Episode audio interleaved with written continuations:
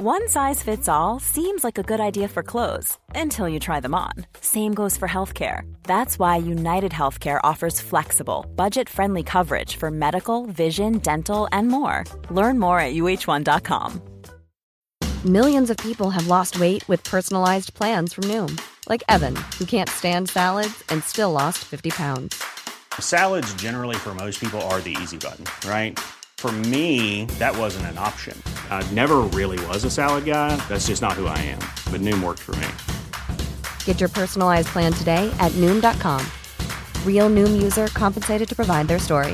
In four weeks, the typical Noom user can expect to lose one to two pounds per week. Individual results may vary. There's never been a faster or easier way to start your weight loss journey than with PlushCare.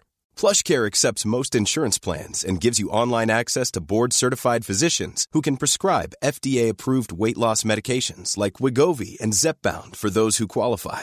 Take charge of your health and speak with a board-certified physician about a weight loss plan that's right for you. Get started today at plushcare.com slash weight loss. That's plushcare.com slash weight loss. plushcare.com slash weight loss.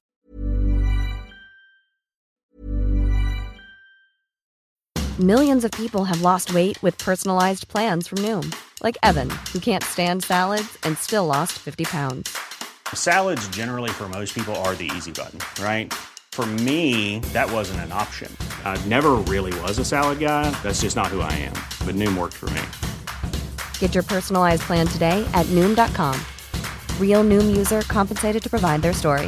In four weeks, the typical Noom user can expect to lose one to two pounds per week. Individual results may vary. Hiring for your small business? If you're not looking for professionals on LinkedIn, you're looking in the wrong place. That's like looking for your car keys in a fish tank. LinkedIn helps you hire professionals you can't find anywhere else, even those who aren't actively searching for a new job but might be open to the perfect role. In a given month, over 70% of LinkedIn users don't even visit other leading job sites. So start looking in the right place. With LinkedIn, you can hire professionals like a professional. Post your free job on linkedin.com slash people today.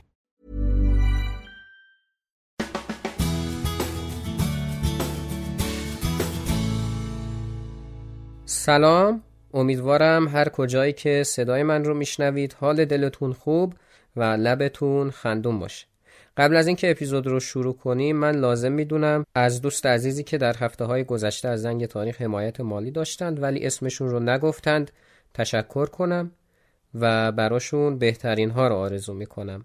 شما عزیزان هم می‌تونید این کار رو انجام بدید و قبلا هم گفتم که بخشی از این حمایت ها به مؤسسه خیریه محک اهدا خواهد شد. مطالب این اپیزود کاملا مرتبط هست با اپیزود قبلی یعنی اپیزود دوازده. پس برای اینکه درک بهتری از این مباحث داشته باشید حتما حتما اپیزود دوازده رو گوش کنید. البته که اپیزودهای زنگ تاریخ کاملا به هم وابسته هستند و بهتره که از اپیزود صفر یعنی معرفی شروع کنید و مباحث رو دنبال کنید تا برسید به اینجا.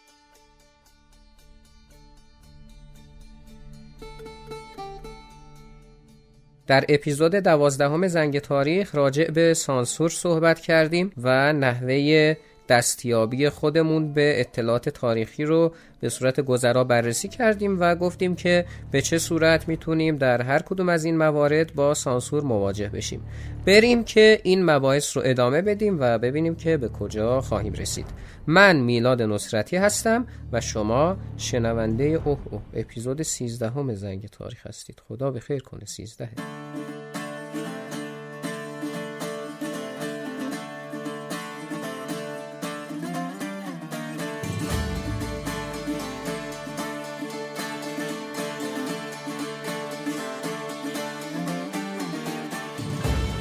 زنگ تاریخ پادکستی هستش که قرار شده در اون با هم وارد دنیای تاریخ بشیم و از صفر تاریخ شروع کنیم. صفر تاریخ هم این هستش که ببینیم تاریخ چیه و به چه دردی می‌خوره. بعد از اون در فصلهای آینده تاریخ پیدایش جهان رو خواهیم گفت تاریخ ایران رو بررسی خواهیم کرد و خیلی کارهای دیگه. بهترین حمایت از زنگ تاریخ می‌تونه نظر دادن درباره اپیزودها معرفی کردن زنگ تاریخ به دوستانتون و کارهایی از این قبیل باشه.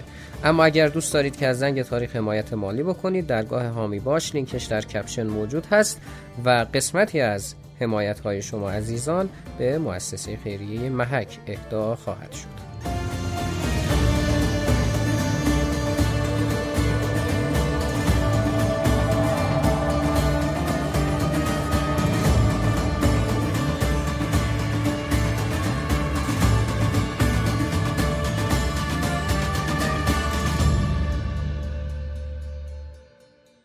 این اپیزود رو من در حالی ضبط می کنم که ما یه هفته هستش اینجا درگیر برفیم و عملا زیر برف مدفون شدیم و تقریبا میشه گفت که من ندیده بودم. حداقل ده سالی می‌شد بیشتر از ده سال می‌شد که چنین برفی اینجا ندیده بودم. و امسال باز هم تجربهش کردیم. گفتم حالا شرایط کنونی خودم رو باهاتون به اشتراک بذارم و بعد بپردازم به مباحث. اگر دیدید یه موقع نمی‌دونم این اتفاق بیفته یا نه ولی بعد از اینکه مباحث رو شروع کردیم صدای من تغییر کرد. دلیلش این هستش که مطالب این اپیزود با همون اپیزود دوازده ضبط شده بود. ولی اگر در اون اپیزود قرارش می‌دادم طولانی می‌شد. به همین دلیل دو قسمتش کردم.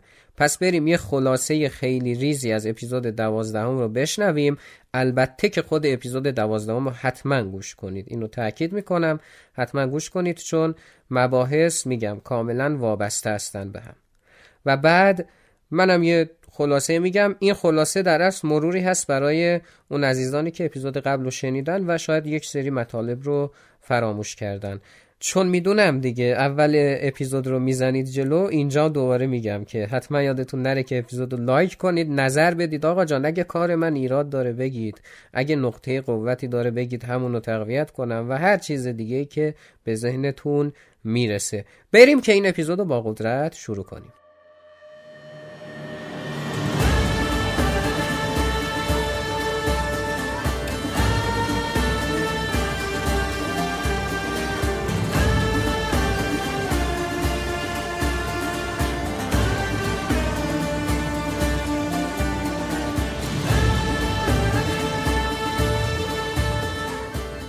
در اپیزود قبلی راجع به سانسور صحبت کردیم. تعریف اجمالی سانسور رو گفتیم تعریف لغوی و اصطلاحیش اون چیزی که ما می‌شناسیم و سراغ داریم از سانسور چی هستش. و انواع سانسور رو بهتون توضیح دادم. البته که همه درباره مبحث سانسور استاد هستید ولی خب به هر حال مرورش لازم بود. و در ادامه ماجرا خب اومدیم و راجع به اینکه سانسور در تاریخ به چه نوعی می‌تونه انجام بشه صحبت کردیم. اینکه گفتم یا اینکه کلا یک مسئله حذف بشه یا نوع دیگری باشه یا نتیجهش یه طور دیگه باشه و مواردی این چنین و بعدش هم که خب یادتون هست دیگه انواع روش هایی که ما یک دیتای تاریخی بهمون می‌رسه گفتیم و یکی از اون انواع روش ها موند که اون رو هم در این اپیزود بهتون میگم. و بعدش می‌خوایم راجع به یه مبحث جذابتر صحبت کنیم. این مبحث آخرین مبحث از فصل یکم زنگ تاریخ هستش و بعد از اون میگم که قرار هست در اپیزود چهاردهم چی کار کنیم و مواردی از این قبیل.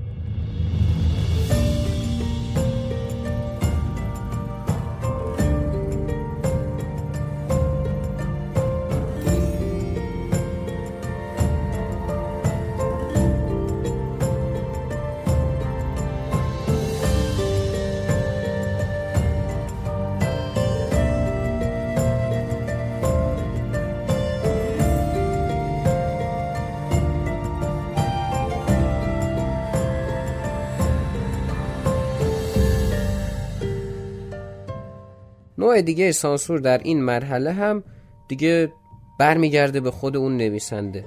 ما در اپیزودهای قبلی به این نکته اشاره کردیم که یک شخصی که علوم انسانی می‌خونه دیگه با اتم و مولکول و هیدروژن و اکسیژن سر و کار نداره. می‌تونه نسبت به چیزی که موضوعی که مطالعه می‌کنه حب و بغض داشته باشه. در تاریخ جامعه شناسی علوم سیاسی اقتصاد و همه اینها این قضیه وجود داره. و خود مورخ اساسا با یه شخص حال نمی‌کنه دوست داره بکوبتش. یا خود مورخ با یه شخص خیلی حال می‌کنه دوست داره فراتر از چیزی که هست اون رو جلوه بده.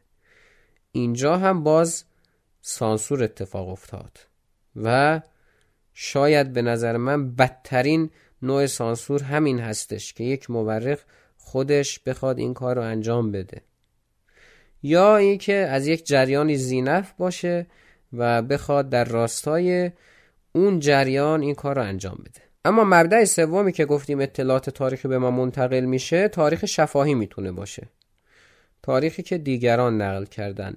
خب تاریخ شفاهی هم باز مستعد همین قضیه سانسور هست. اون هم به چه تاریخ یکی این که اصلا این کسی که داره میگه عموما خب تاریخ شفاهی اینطوریه که طرف قضیه‌ای که توش بوده رو داره خودش نقل می‌کنه دیگه. یعنی فرض من توی جنگی شرکت کردم من که عمرن توی جنگی شرکت بکنم. ولی مثال دیگه یه اتفاقی افتاده و حالا تقیب توقی خورده و ما هم بودیم.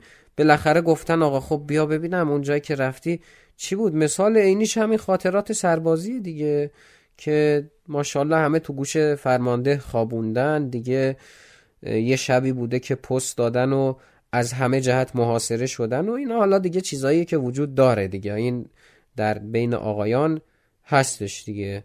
من خودم از سربازی معافم زیر سوال نمیرم. واسه همین اینا رو اینقدر راحت میگم. حالا برحال عموما چیزیه که خود طرف توش بوده و نقش داشته. یا اینکه از یکی دیگه شنیده. که هر دوی اینها من الان بررسیش می‌کنم براتون. یکی این که طرف خودش توی واقعه بوده ساده ترینش اینه که می‌خواد از خودش قهرمان سازی بکنه. مثالی که همون زدم دیگه. مدل دیگهش این هستش که نمی‌خواد از خودش قهرمان سازی بکنه ولی می‌خواد به حال نقش خودش رو موثر جلوه بده و اتفاقا درباره خودش هم حقیقت رو میگه. ولی اون چیزی رو درباره دیگران میگه که وجود نداشته یا اینکه یه لول می‌بره پایین تر حضور دیگران رو. به طور مثال درباره این قضیه چیزی که برای خود من عینا اتفاق افتاده اینه که من یک تحقیقی می‌کردم که یک سری فایل ها برام رسید از سید ضیاء الدین تباتبایی حالا اگر نمی‌شناسید که خیلی بعید کسی نشناسه کسی که در کودتای سوم اسفند 1299 بر حال نقش داشت از جهت سیاسی. مثلا ما چیزی که درباره این قضیه داریم و عموما هم وجود داره و همه هم میگن همه منابع بهش اشاره می‌کنن اینه که حضور رضاخان به عنوان فرمانده در این کودتا یک بخشیش برمیگرده به انگلیس. نمی‌خوام حالا بحث کنیم درباره کودتای 1299 که چقدر انگلیس نقش داشته بود ولی به حال انگلیس بی نقش نبوده در این قضیه. ولی آیه تبا تبایی در این فایلی که من شنیدم عینا خودش داره میگه آره ما خودمون بله اومدیم دیدیم رضاخان رو به عنوان فرمانده انتخاب کردیم و از این دست موارد. امیر موثق اود خواست و برگشت. نشد. کاپیتان کازم خان پیشنهاد کرد رضا خان میر من دو سه مرتبه او را دیده بودم. می‌دانستم مردی لایق مردی جسور و مردی به تمام معنا سرباز. اگر وارد میدان بشود می شود به او کار کرد. اتفاقا به واسطه مخالفتی که سردار همایون رئیس دیویزیون قزاق با مرحوم رضاخان میرپنج داشت شش ماه بود اجازه نداده بود و بیاید به تهران.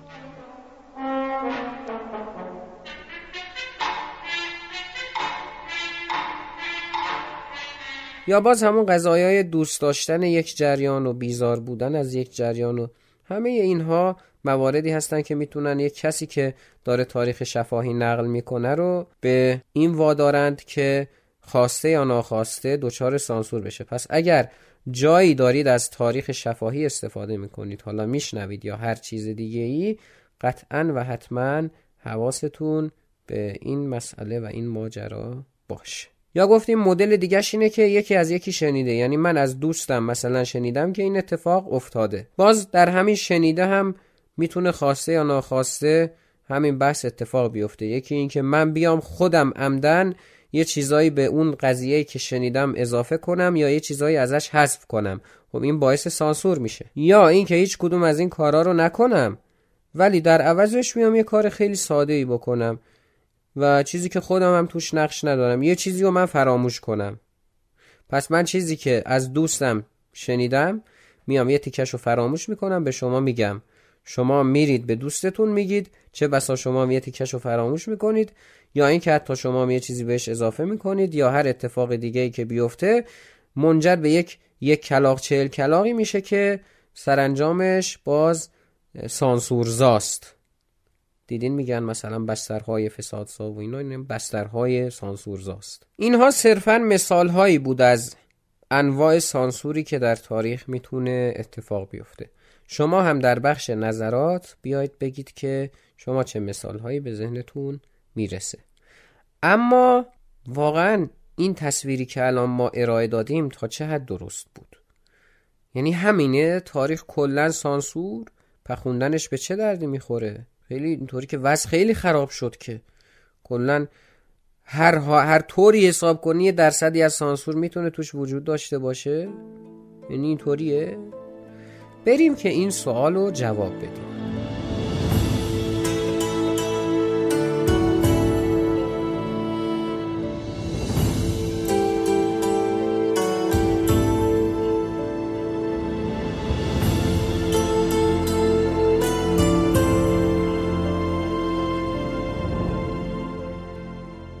خب ما گفتیم که چنین چیزی وجود داره. چنین جریانی اتفاق میفته و به انواع مختلف سانسور ممکنه در تاریخ پیش بیاد. اما آیا برای جلوگیری از این قضیه هم تلاش هایی میشه یا نه؟ سوال اینه. و اینکه بخوایم ببینیم برای جلوگیری از این قضیه تلاش میشه یا نه باید یک سری چیزها رو بررسی کنیم. یکی این که اولا درباره منابع دست اول که آیا چنین اتفاقی میفته یا نه نکته ای که وجود داره اینه که باز منابع دست اولی که ما می‌تونیم مطالعه کنیم به دو طریق در دستمونه. یکی این که منبع بدون هیچ گونه اضافات و حذفیات و اینا در اختیارمون قرار می‌گیره. بعضا حتی می‌تونیم نسخه خطیشو گیر بیاریم یا هر چیز دیگه ای که خب این واقعیتش اینه که می‌تونه که دارای سانسور باشه. یا اینکه منبع تاریخی دست اول اومده و ویرایش شده تصحیح شده و اون تصحیحی که اتفاق افتاده خب چندین حالت داره. یکی این که مثلا بعضی کلمات رو اصلاح کرده یعنی اگر کلمه جا افتاده داخل قلاب اضافه کرده یا حالا کارهای مختلفی که انجام میدن دیگه کتابای تصحیح شده دیگه همتون می‌دونیم به چه صورته. من اینجا زشته دیگه بیام توضیح بدم. حالا به همین تصحیحات اگه خیلی دیگه زایع باشه یعنی چیزی که مورخ گفته نه اینکه مثلا همه چیزو. اگه خیلی دیگه یه چیزی باشه که تو چش باشه و معلوم باشه که واقعا این چیزی که این میگه نیست میاد یه پاورقی باز می‌کنه میگه آقا ایشون این حرفو زده ولی این جریان هم هست. و اینجا تا حدی از قضیه جلوگیری میشه. اما ما خودمون به عنوان کسی که به تاریخ علاقه داره یا حتی مورخ بدون اینها می‌خوایم ببینیم که سانسوری اتفاق افتاده یا نه. و حتی خب من حق طبیعی منو دیگه می‌خوام اتفاقی که می‌خونم به عنوان اتفاقی باشه که بدون سانسور به من منتقل میشه. خب الان برای این کار من با چی کار بکنم؟ برای این کار به شدت باید مطالعه بشه. دقیقا به همین تأکیدی که گفتم شاید هم بیشتر. شاید من الان چون یه خورده اینجا سرده در اتاق بستم سرده خورده شاید دقیق نتونم بگم. ولی خیلی باید مطالعه بشه. و چه چیزی مطالعه بشه؟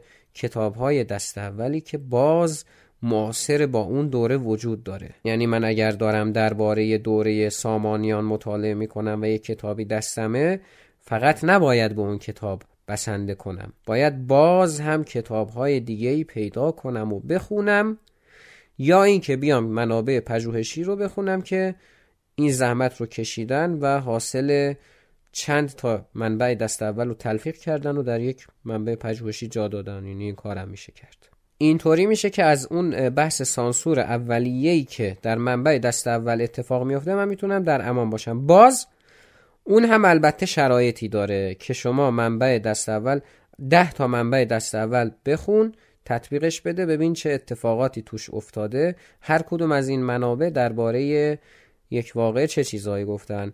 مثلا درباره یک شخص. یک کتاب اومده گفته آدم خوبیه یک کتاب اومده گفته آدم بدیه. شما اگه خیلی بخوایم به خشخاش بذاریم باز باید برین درباره اون شخص تحقیق کنید و این میشه که تاریخ جذاب میشه و آدم رو هی به مطالعه وامی داره و شما با یک کتاب نمی‌تونید نتیجه بگیرید.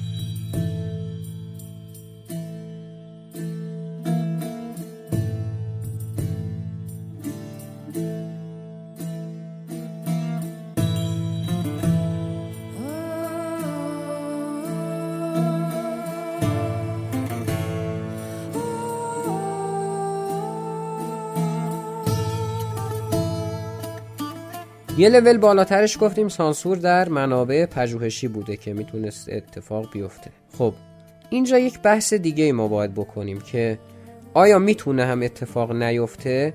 یعنی اینکه یک مورخ چقدر می‌تونه به خودش جرأت بده که یک اتفاقی رو طور دیگه ای بگه یا حذف کنه یا هر چیز دیگه. اینجا شما باید به سابقه اون مورخ نگاه کنین. البته این چیزی که میگم درباره منابع دست اول هم صدق می‌کنه ها چون مشترک بود درباره منبع دست اول و پژوهشی. نگه داشتم که اینجا بگم.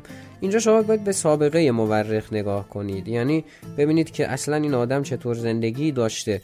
به یک شخص صادق و راستگو شهرت داشته یا اینکه یک شخصی که حالا زیر سیبیلی یه سری چیزها رو رد می‌کنه.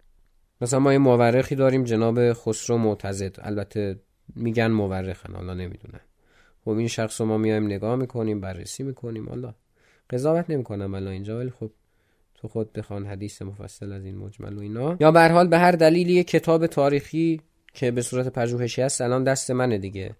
الان عزیزان واقعیت اینه که ما در عصر تکنولوژی قرار داریم.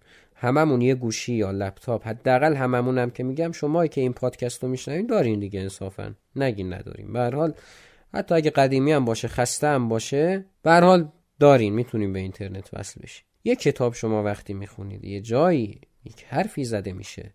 حالا مشکوک میشیم به سانسور. به حال میطلبه که آدم بگه این سانسوره. خب شما باز همون گفتیم برای منابع دست اول منابع معاصر اون رو مطالعه می‌کنیم. خب برای منابع پژوهشی هم مقالات مختلف درباره اون موضوع قطعا نوشته شده که جزئی تر بهش پرداختن و میشه تحقیق کرد و نظرات محققان و مورخان مختلف رو سنجید. اما یک مسئله دیگه ای وجود داره. اونم این که آیا الان یه مورخ می‌تونه سانسور شده بنویسه؟ واقعیتش اینه که بله می‌تونه. ولی اگر سانسور شده بنویسه هزار تا مورخ دیگه میان نقدش می‌کنن اون قسمت هایی که سانسور شده رو بیان می‌کنن و نتیجه این میشه که در میاد دیگه. بالاخره یه جاهایی این قضیه گافش در میاد و شما با خوندن اون گاف ها به این نتیجه می‌رسید که بله اینجا اومدی نسازی جناب نویسنده.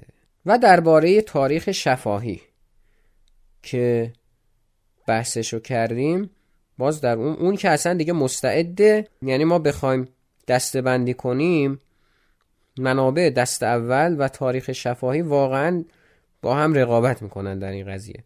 حالا باز بندی از این جزئی تر هم مثلا تاریخ های محلی هستش و اینا ولی خب تاریخ های محلی هم باز در دل منابع دست اول جا می‌گیرن و حالا این چیزیه که به حال نمی‌خوام دیگه به خاطرش کلامم طولانی تر بشه. ولی تاریخ شفاهی حالا در تاریخ شفاهی هم که گفتیم این سانسور اتفاق میفته شما باید چیکار کنین درباره این قضیه؟ کاری که ما هم انجام میدیم دیگه. یعنی هر مورخی اینو انجام میده.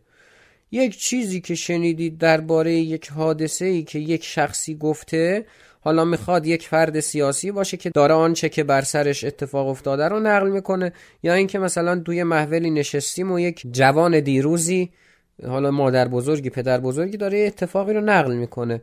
خب بریم درباره اون اتفاق تحقیق کنیم بررسی کنیم. کتاب مقاله هر چیز دیگه ای که هست بخونیم و ببینیم که اونها درباره این اتفاق چی میگن.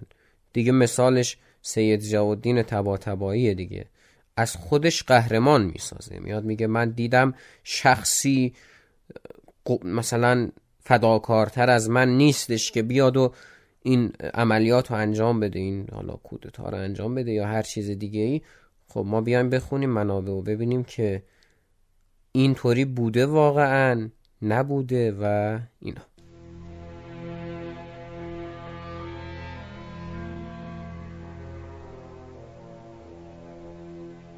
بعد از دو سه روز مطالعه تصمیمم رو گرفتم. علت اتخاذ این تصمیمم دیدم. اون روز جز خود من کسی نه شهامت و نه از خود گذشتگی و نه فداکاری این کار داره و نه وسایلی که برای من فراهمه برای دیگری فراهمه. چطور؟ اولا ارتباطی که من با دولت وقت داشتم. روابطی که با انگلیس ها داشتم. آشنایی به ارتباطی که با رئیس جاندارمری وقت کلونل گلوروپ داشتم.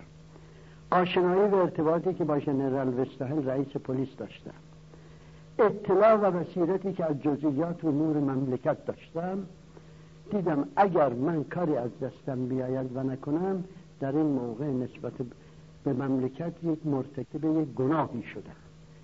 ناچار تصمیم شد تصمیم اتخاذ کردم که در این باب شروع به کار بکنیم. و اما اگر بخوایم هرچی که در این اپیزود گفتیم و جمع کنیم خب این میشه که ما اومدیم گفتیم آقا می‌خوایم درباره سانسور در تاریخ بحث کنیم. آیا در تاریخ سانسور اتفاق افتاده یا نیفتاده؟ و جوابی که گرفتیم اینه که اتفاق افتاده و الان هم ممکنه بیفته. اما نتیجه ای که حاصل شد اینه که همه اینها خاصه نیست و با هم شاید هم نباشن. بالاخره یک درصدی به صورت خواسته و تعمدی اتفاق میفته یه درصدی به صورت ناخواسته و غیر عمد ولی اتفاق میفته به حال. چیزی هم نیست که بشه ازش اجتناب کرد. گفتیم در اپیزودهای قبلی هم گفته بودم علم تاریخ یک علم انسانیه. مثل جامعه شناسی مثل اقتصاد مثل روانشناسی نمی‌دونم. البته روانشناسی دواست دیگه سر انسانی و تجربه میدن انشالله به حال. هر علم انسانی دیگه که فکرشو بکنین و ماهیتا میطلبه که این بحث و جنجال ها توش باشه. و خصوصا در اپیزودی که مربوط به ارتباط تاریخ با سایر علوم بود گفتیم تاریخ با چه علمی بیشتر از همه در ارتباط هست؟ خب دیگه الان اونایی که گوش دادن در جا میگن علوم سیاسی ولی گوش ندادیم بریم گوش بدین دیگه. من وقتی میگم از اپیزود صفر گوش بدیم واسه همیناشه که میگم. جدیدا هم دقت کردین در دو سه اپیزود اخیر خیلی سر این قضیه قر می‌زنم. زشته واقعا. چرا من باید این کارو بکنم؟ مخاطب حق داره خودش هر اپیزودی که بخواد گوش بده. ولی خب از اول گوش بدید. هر چند اپیزود صفر و یکمون یه خورده ممکنه خسته کننده باشه. حالا به همین ارتباط تاریخ با علوم سیاسی دیگه داریم اسمش روشه دیگه. علوم سیاسی یعنی اون دفعه من گفتم تاریخ یک اتفاق رو در گذشته بررسی می‌کنه. علوم سیاسی همون رو میاره به زمان حال. و می‌بینین دیگه الان سر سیاست دیگه هممون ماشاءالله راجع به تاریخ هم اطلاعات نداشته باشیم درباره سیاست همه از دم نظر داریم. این یه قضیه مشترکی که وجود داره. و همین باعث میشه که خب ببینیم که بله علوم سیاسی وقتی انقدر بحث و جنجال توشه پس تاریخ هم جزی از همین خانواده است دیگه. پس یه چیز اجتناب ناپذیره اونم که من گفتم داریم کشور خودمون رو بررسی می‌کنیم تعمدی گفتم. ایران و خارج از ایران و جاهای دیگه هم نداریم. همه جا وجود داره این قضیه. ولی چیزی که مهمه اینه که ما اگر صرفا متکی باشیم به یک منبع که داریم می‌خونیم و ازش مطمئن نباشیم البته این مهمه. شما می‌تونید از یک منبعی مطمئن باشید که سانسوری درش اتفاق نیفتاد البته نه اینکه خودتون بگید من به این منبع اطمینان حاصل می‌کنم قربتن الله نه اینطوری نه. یه شخص متخصصی بهتون بگه خب اونو می‌تونید بخونید نوش جانتون. ولی اگر نه بالاخره باید درباره اتفاقاتی که اون منبع بهتون گزارش می‌کنه تحقیق کنید ببینید کدومش واقعا بوده چه چیزی بوده که ممکنه نگفته باشه چه چیزی که اتفاق رو جور دیگری گفته و چه چیزی که هم اتفاق گفته حذفش هم نکرده. ولی اون نتیجه که شما می‌تونستید از اون اتفاق بگیرید رو در ذهنتون جور دیگری جلوه داده. این بود خلاصه همه بحث ها و نهایت بحث هایی که ما درباره سانسور در تاریخ می‌تونستیم بهش اشاره کنیم.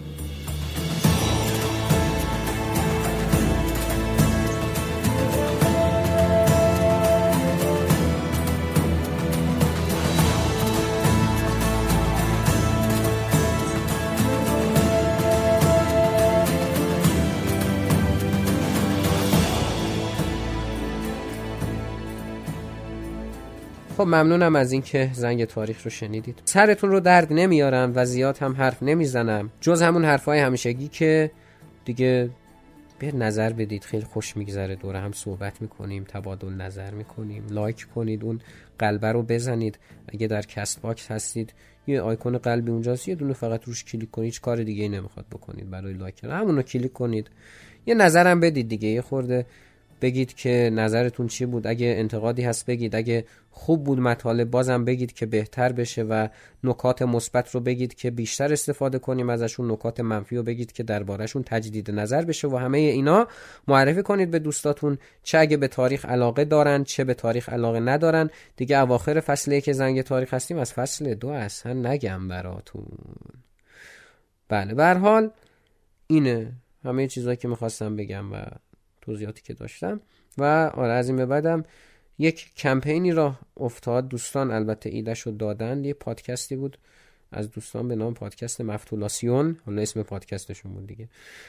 ما رو دعوت کردم به کمپین یک فنجان قهوه مهمان من. فکر کنم عنوانش این بود و قرار شد که حمایت های مالی رو یک درصدیش رو اختصاص بدیم به خیریه که حالا محک رو ما مد نظر داریم. ولی دیگه خبری از این دوستان نشد. متاسفانه نمی‌دونم چه قضیه بود که حالا خبری نشد. یعنی اینکه هماهنگی باشه گروهی بزنن یا هر چیز دیگه ای هشتگی باشه به حال تبلیغاتی اتفاق بیفته. ولی ایده خوبی بود که خوشم آمد از ایدهشون و به نظرم در کار خیر حاجت هیچ استخاره نیست. نیاز نیست که کمپین خاصی باشه.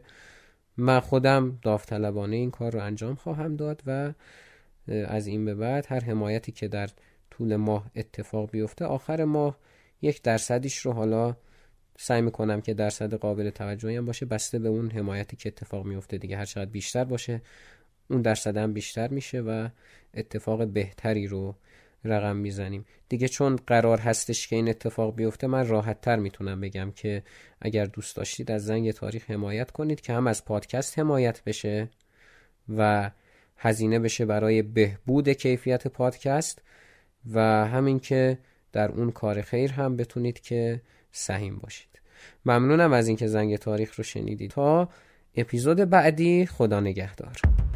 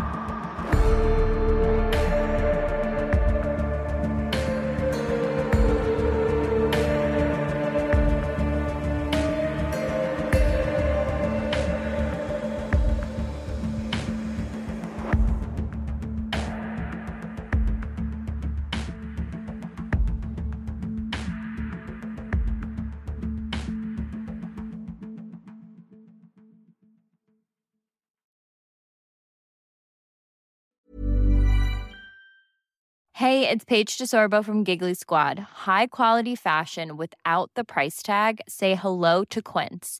I'm snagging high-end essentials like cozy cashmere sweaters, sleek leather jackets, fine jewelry, and so much more. With Quince being 50 to 80% less than similar brands. And they partner with factories that prioritize safe, ethical, and responsible manufacturing. I love that. Luxury quality within reach. Go to quince.com slash style to get free shipping and 365 day returns on your next order. Quince.com slash style.